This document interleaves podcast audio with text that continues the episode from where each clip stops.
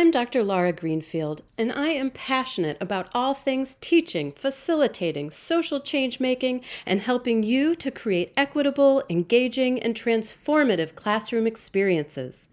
I left a distinguished career as a professor of communication and education to launch an online business where I help you learn best practices in classroom facilitation, practices it has taken me decades of study and experience to cultivate. I started the Let's Talk Facilitation podcast to offer you straightforward and practical solutions to everyday challenges in the college classroom to turn your stress and overwhelm into confidence and excitement. If you are a current or aspiring college educator who's looking to build a teaching career that you love and that changes students' lives, you've come to the right place. Welcome.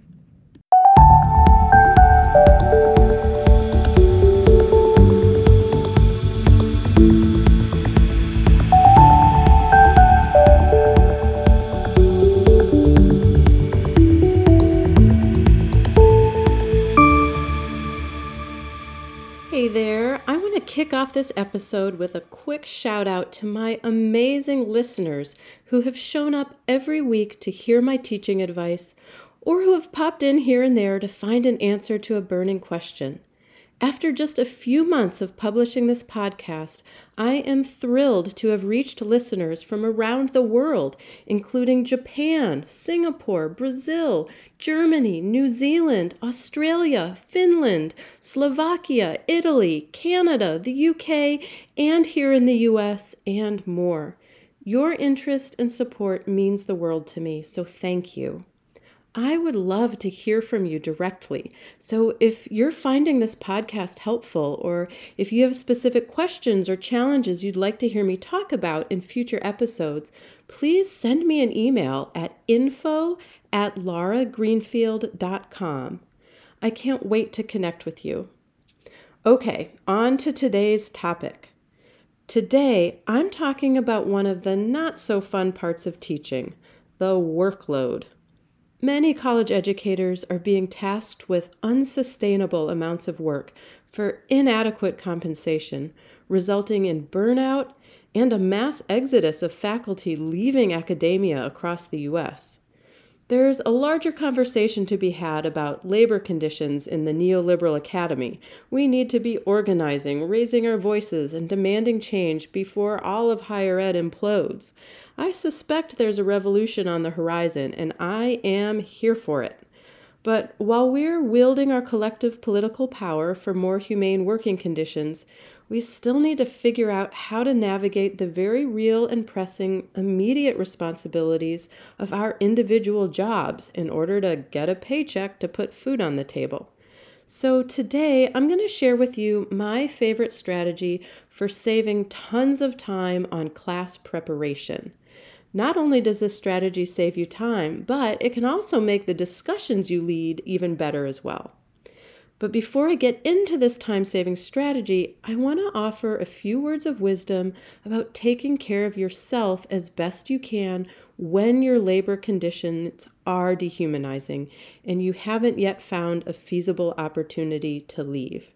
For my younger listeners, or those who are newer to college teaching jobs, I want you to pay especially close attention. First, get yourself an advocate. This is a mentor or a sponsor who is higher up on the academic food chain than you are and will have your back as you navigate institutional politics. Second, learn to say no. Academia is not the environment where you should be doing things for free out of the goodness of your heart. You chose a career in teaching because you have a good heart, but you will get exploited the minute you take on work outside your job description, and it will become very hard to dial it back in later. Number 3, remember, you may love your job, but your job does not love you back. Unfortunately, higher ed is a business. This is true whether you work for a city college, state university, a nonprofit institution, or anything else. All of higher ed, like every industry in the U.S., runs within a larger capitalist system. And while we may love our colleagues and be part of beautiful communities on our campuses, the institution's loyalty is to its budget, not to your well-being. Number 4, if you're going to work from home, set clear work times and off-duty times so that your home life doesn't get completely taken over by your job. Protect those boundaries as if your life depends on it, because it does. Okay, so let's assume you're doing all of these things. You are engaging in activism to transform higher ed. You're protecting yourself as best as you can to not be exploited voluntarily. What else can you do strategically in your day-to-day teaching practice to help save time? The strategy I'm going to share with you is meant to save you time specifically when you are preparing to lead class discussions. I know when I'm preparing for classes, especially if it's a class that I really love or it's a class I haven't taught before, I can spend a lot of time getting ready for each class meeting. There are even times when the amount of time I spend preparing for a class actually takes longer than the class meeting itself. This can put so much added stress on a week already filled with teaching and grading and department meetings and faculty meetings and committee meetings and research and writing, not to mention needing to protect time for my hobbies and family and friends and downtime to rest. So I have a strategy that works really well for me that I'm going to share with you. I'm going to tell you what the strategy is, I'm going to talk about why it works, and then I'm going to show you how exactly to implement the strategy. I'm also going to share a free resource that you can use if this strategy speaks to you and you want to dive into it a little further. It's a free PDF that you can download at lauragreenfield.com/agenda. So the strategy is called batching. What batching means is that rather than preparing one by one for each class meeting as it comes up, you prepare for multiple classes in a single prep session. That way, the work you do in preparing carries through a number of class meetings. This is similar to how you might strategize completing other things on your to-do list. If you go through and try to complete everything on your to-do list at random, it's not always the most efficient process. But if you group each item by category, for example, answering all of your emails in one sitting, and then maybe making all of your phone calls in another sitting, or maybe running all your errands at once, rather than answering an email, then running an errand, and then making a phone call, and then doing this and doing that. Instead, you can be more efficient when you put like things together. This same idea is true here with preparing for class. The activity of preparing for a class is similar class by class, even if the content and what you're preparing to do during each class is different. So why does batching work? Preparing for multiple classes in batches is more efficient than taking on each one as it comes because it takes a lot of creative energy to prepare for a class. Batching allows you to keep that creative flow going rather than having to start and stop multiple times a week and numerous times across a term, getting yourself back into the zone to prepare for a particular class. It saves you a lot of time over the course of the semester. An added bonus of batching is that because you are in a similar headspace as you're preparing a number of your classes, you end up providing a more cohesive experience for your students because you're drawing on those same sort of creative thoughts and ideas and approaches in a number of classes that you're preparing. It helps the semester not feel quite as disjointed as it might be if you're planning ad hoc one by one as each class comes up. Now, let me explain how exactly you do batching. It's not just about trying to get a lot done all at once. There is a method to batching effectively.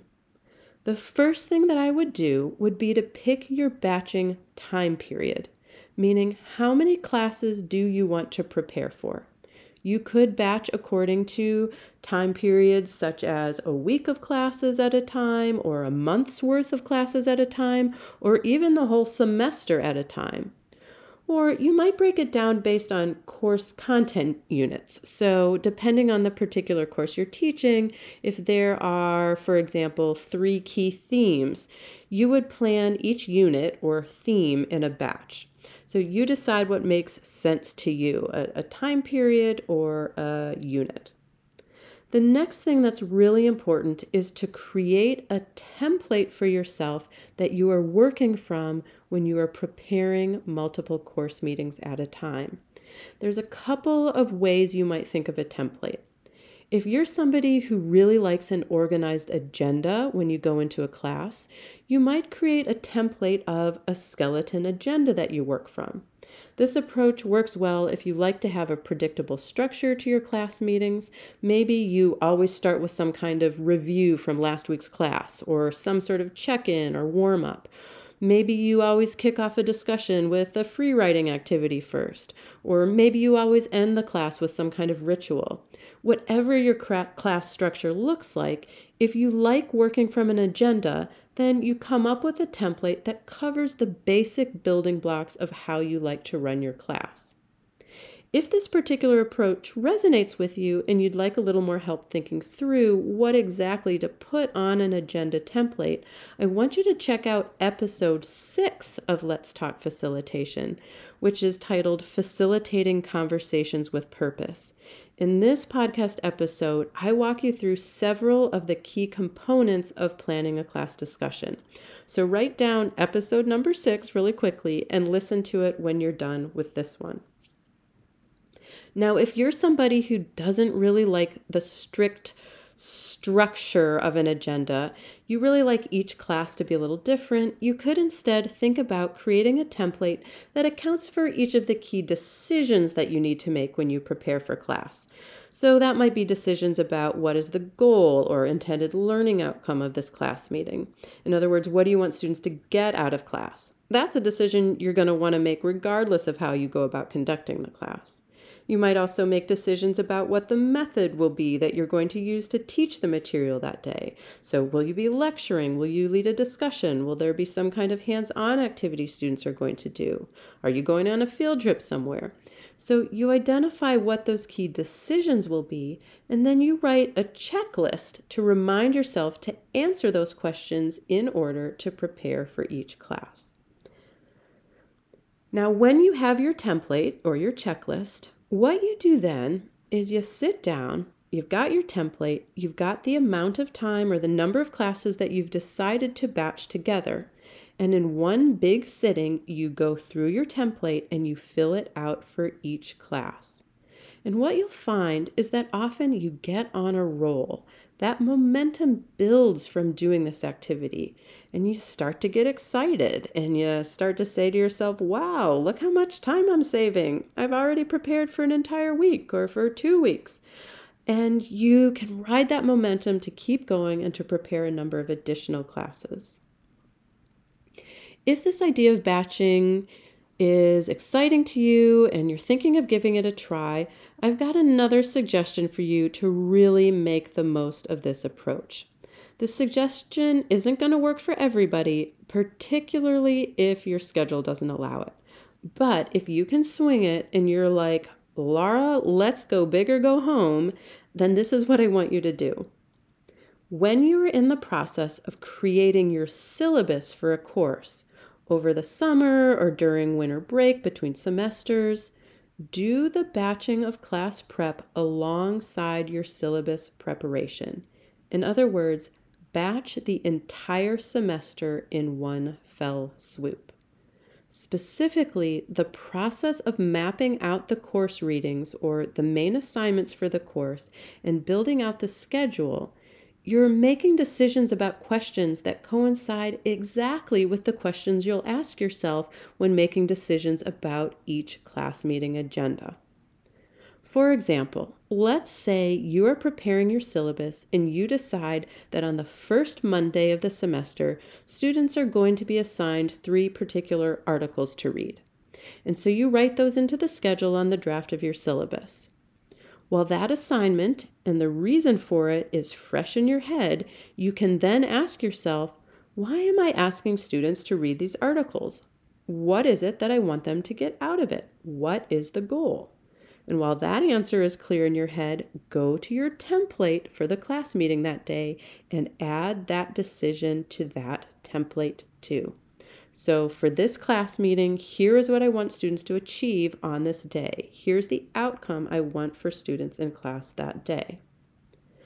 Depending then on what comes next in your template, whether it's an agenda or a checklist of decisions, you go through the template or checklist quickly and fill it out. When I'm leading a discussion-heavy course, my process usually looks like this. When I've identified the outcome of a class, I then brainstorm a quick list of key questions that will be meaningful discussion starters to lead the group to that outcome. In a class that's typically maybe an hour and 15 minutes or so, even having just 3 really significant, juicy questions for students to dive into can be enough to really provide a foundation to go into that class prepared.